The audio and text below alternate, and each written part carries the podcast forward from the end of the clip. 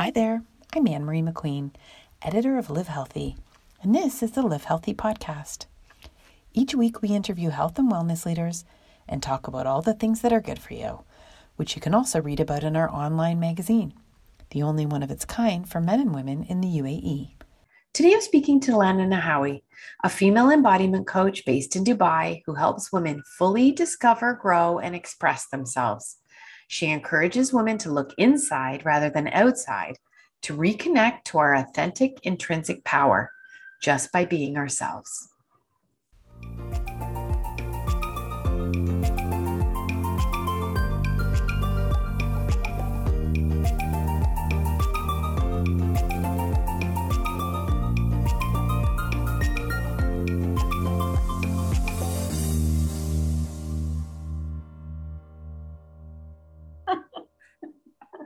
Hi, Lana. How are you? Hi. Thank you so much for having me. It is very nice to meet you. Um, I've recently been introduced to this sort of embodiment field, you know, and mm-hmm. I'm so interested because embodiment, just tell me what embodiment is and why we need it. Well, it is difficult to describe and define actually because it almost feels like um, asking the question to define what love is exactly. So the truth is, it's in the feel of it. But the short answer is it's to inhabit oneself. Mm. So if I were to Google what embodiment means, um, Google describes it as the representation of something or a quality in a visible or a tangible form. So if I were to ask you, if I say that you embody kindness or you embody strength, that means it's visible on you. So from the coaching perspective, when I bring embodiment into my coaching uh, uh, container, uh, it is about embodying your true self, 100% authentic self. That's the longer answer, but the feel of it is uh, is unique to each single person because our composition, our constitution is unique. Examples of embodiment could be um, apart from just like embodying a visible quality like kindness or strength, um, if embodied experience. So if I were to give you a recipe and ask you to read it, it's a very different experience if you actually make it.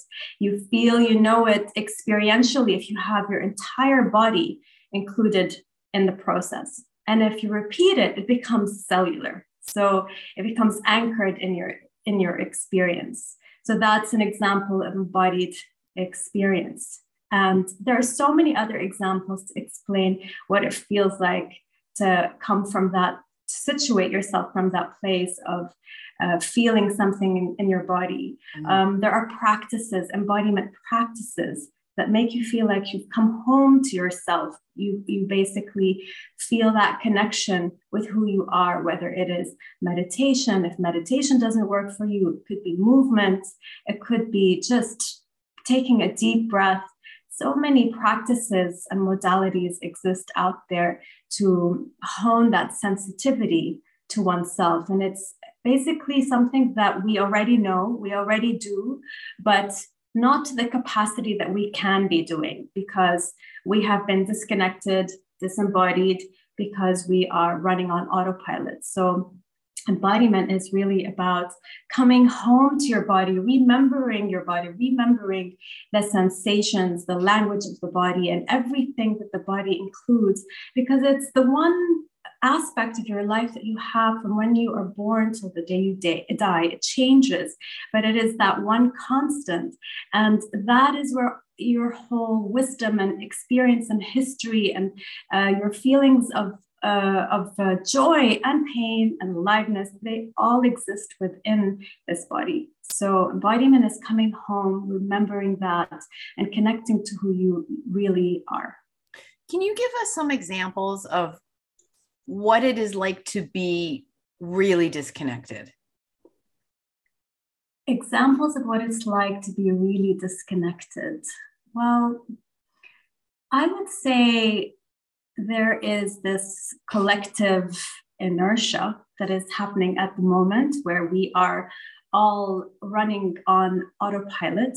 We wake up, and before we even think of just feeling ourselves or taking a deep breath or, you know, just connecting with how we're feeling, we just jump into automatic go mode you know there's there's this uh, functionality over functionality that we're habituated to exist within.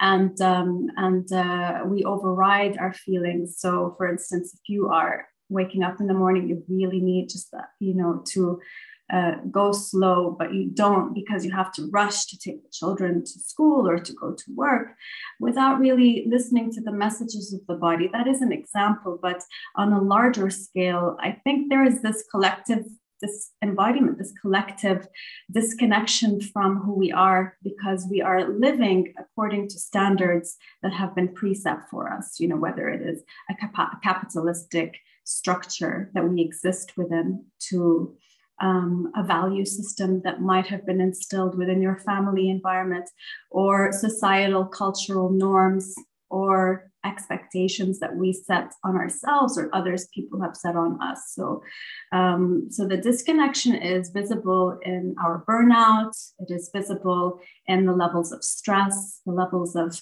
disease exacerbated disease. And you know to to take it further that disconnection the, the biggest example is the impact that we've had on the planet. So um, our our bodies we are part of nature and we are we are nature. And the way we are treating ourselves is reflected in nature. And what is happening is you know on this earth is a manifestation of our own speed our own disconnect our own way of living.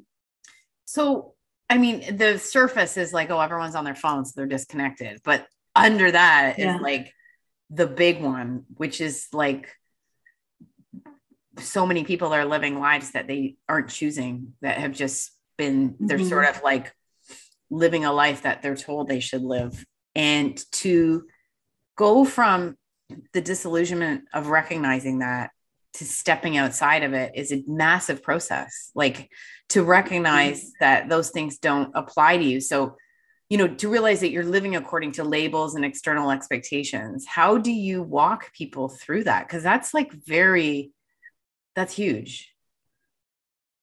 It is huge. It is um, a lifelong process because it took a whole life to get to this point. It took a whole life of conditioning that embedded itself and created this internal scaffolding, you know, that is, is quite uh, a constructed structure within us so, um, and it and that structure becomes familiar, whether we like it or not. It becomes familiar. We identify with it, with it, and we are we feel safe there because it's all we know. So it's very difficult to move towards something else and to change.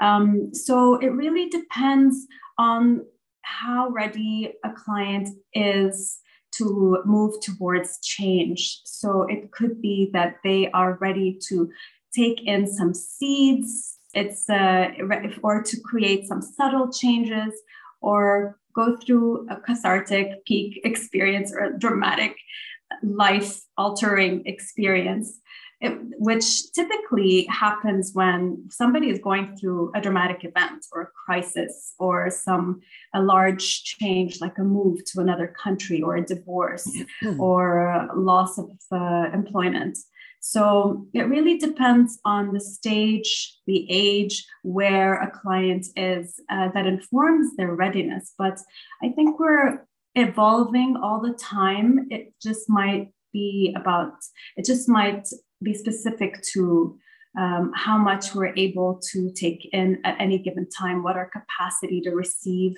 and to engage and to be outward is.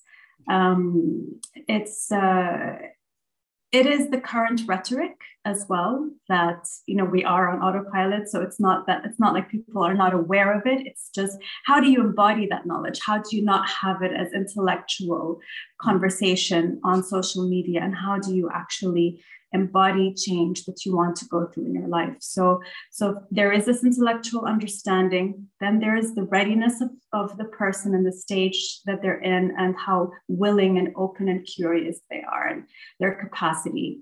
and then it, we really go into the heart of matters. We go into the vulnerable truths because um, there are so many wellness modalities out there right now that exist, and they are, uh, you know, they are really on trend. So everybody has been to retreats, to yoga, to dance, to tantra, healing, meditation therapy, all forms of modalities, and uh, and to the point where it's regurgitated extensively without without you know the essence of what this work was all about. So there's a nugget of, of and a gem of uh, uh information and uh, and um, uh, juice within all of these modalities, but the heart of it is getting to the vulnerable truth. So rather than just externalizing a solution with five, the top five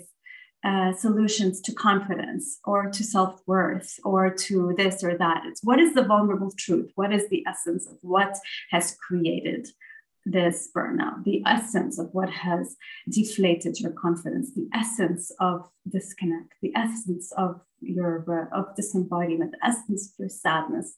What is the um, the uh, underlying what is underneath all of this let's get to the depth so that we can take action and move towards direction that we we want to go towards why do you think big life events and often negative or a move country move but often negative losing a job divorce death why do you think mm-hmm. that these things prompt these sort of beginnings of awakenings I went through a big event myself. So I went through a divorce, the breakdown of my family. I also became a single mother. And it is a shock to the system. It, it, it functions it's like a trauma um, because it goes against what you know or what you had held for yourself or hoped for yourself.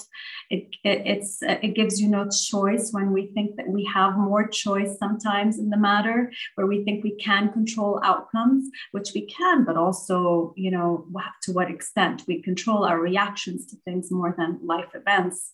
So there are so many factors, but these big events they are uh, they they touch on layers and touch on so many aspects of one's life, from you know the a change of the current circumstances as we know it to the change of our you know to the to the um, uh, uh, to the loss of what we had before, to um, expectations or hopes that we had for ourselves that are no longer to having to you know reformulate reorganize rearrange a whole different system structure belief system uh, network support structure all of that like everything ch- changes and they all impact each other and, and different parts of one's life. So it, you know when it impacts so much in one's life you know there, uh, you're, you're given no choice but to uplift or uh, or really struggle.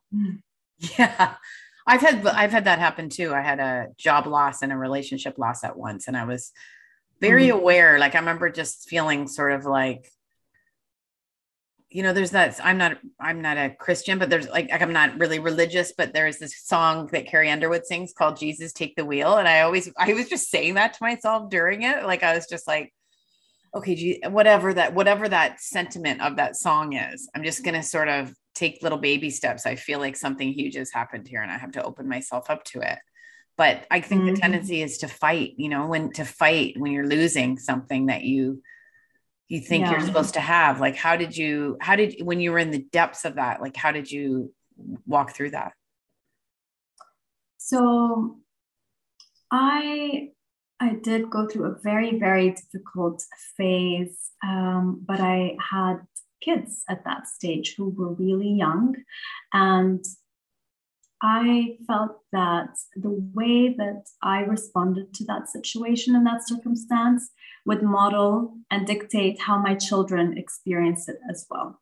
So I really needed to connect with what it would be like for them if I, you know, allowed myself to fall apart uh, versus to pick myself up and and be and and respond in a healthy way which didn't mean that i I, there was no demonstration of sadness or or humanness or humanity or reality. There was but um, I, I, I didn't I didn't allow myself to uh, go into narratives that could be self-destructive like because one one negative narr- narrative can perpetuate and reproduce another itself and then produce a whole host of other negative narratives that bring you down. So i created a self a support structure. The support structure consisted of um, a very healthy balanced life within that crisis period. So i made sure i was asleep by a certain time. I was doing yoga more than other forms of exercise several times a week i had a spiritual teacher I had my uh, parents who live here still. We grew up here. So my parents live here. I was spending every single weekend at their house. So I was getting family support. I also ventured into new territory because you lose friendships after a divorce as well. So I had to start that from the very scratch, and uh, and that was exciting because I, you know, was meeting new people, and and that by virtue of doing that, you become a lot more open and receptive to the world, and uh, you also, from a place of pain, have a more compassionate uh, connection to other people and what their stories are, and more of a connection So, uh, so there was a real beauty in in the pain as well. Yeah. There was also um, there was also I moved into. I started working with a dynamic company at the time, so I was traveling more. So I had some outlet for my pain, so that I wasn't doing I wasn't feeling it constantly in front of my children. And then when I saw that I was able to, in such a short time, create um, and organize my holding container. You know not on my own with the support of all these people but with my own discernment. I realized there is so much more power within us that we don't even know we have. There's so we are so much more resourced than we think we are. Um, and there's so much more beauty in the world than we even know of uh, unless we connect to it tap into it and uh, and uh, put ourselves out there. So that's how I dealt with that. Hmm. Wow. Okay. Can you give us just a few? This is going to be superficial, but just in terms of embodiment, how to just feel a little bit more in your body if you're just getting started or if you're just hearing this like i'm seeing all these mm-hmm. dancing and all the sorts of things that people are doing do you have any sort of early things you teach people well, so my program, I have an embodiment program that is a full program consisting of first teaching them practices that they can use in a micro or macro capacity.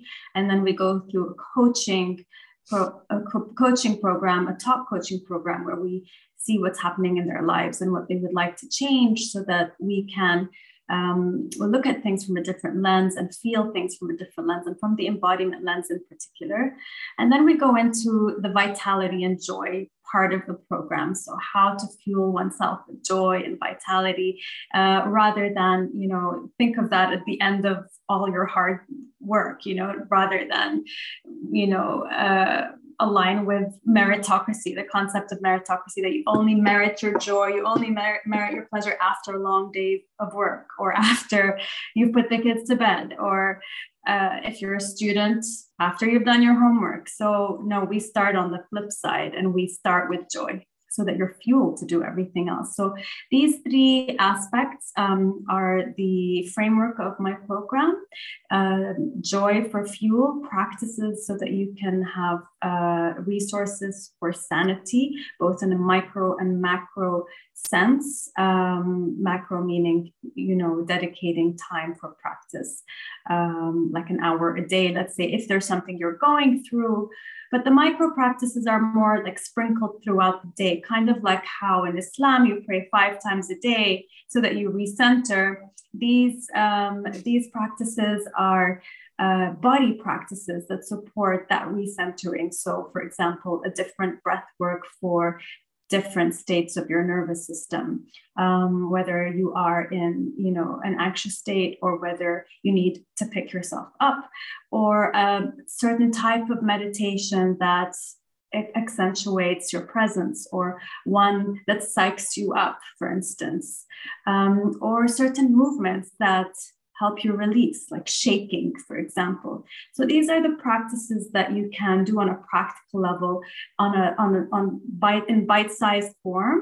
Um, if you want to, if you're busy and you want to just sprinkle them out throughout the day, but if you want to dedicate like indulgent time to exploring your embodiment, you can expand each of them into a one-hour practice a day and then uh, and, and then in terms of the coaching when when it comes to one's life how to bring the body into it how to bring the body into interpreting what is going on in your life. You know there's always like the, the simplest most practical response is to pause to close your eyes because closing your eyes helps you go inside rather than outside. So it helps you go inwards and uh, and to feel where it is that you're feeling whatever it is you're feeling somatically. So is it in your chest? Do you feel contracted or do you feel expanded? Is it in your throat? Is your throat constricted? Is it in your forehead? Because you know you're you're feeling upset. How what's your body language like? Are you slouched or are you open or are you relaxed? What's your ener- energy like? Are you uh, are you tense? Are you, so so just to remember the, the body's language because the more you pay attention to the uh, to the senses the more you are cued and the, the more you enhance your sensitivity to your to the language that really doesn't lie. You know our thoughts are changing all the time. Our emotions are changing all the time, but the body doesn't lie. The senses don't lie. Our disease is an expression of when we have gone too far, for instance. So, so it's just um, we we start working on uh, our life circumstances through the lens of the body, how we can liberate tensions, how we can expand pleasure, how we can expand joy, how we can expand, expand energy, how we can be aware of our menstrual cycle so that we are aligned with it and relaxing when we need to, inwards when we need to, or upwards and outwards when we are in that stage of, uh, of uh, ovulation, for example, when we are ready to socialize or mate or um, find a partner. So, where are we in our in our lives? What do we attune ourselves to so that we are more embodied? Beautiful. And always remember when things are low, it's an opportunity. It's an opportunity to discover more about yourself. Yeah. Thank you so much, Lana. Mm-hmm. Thank you. Thank you.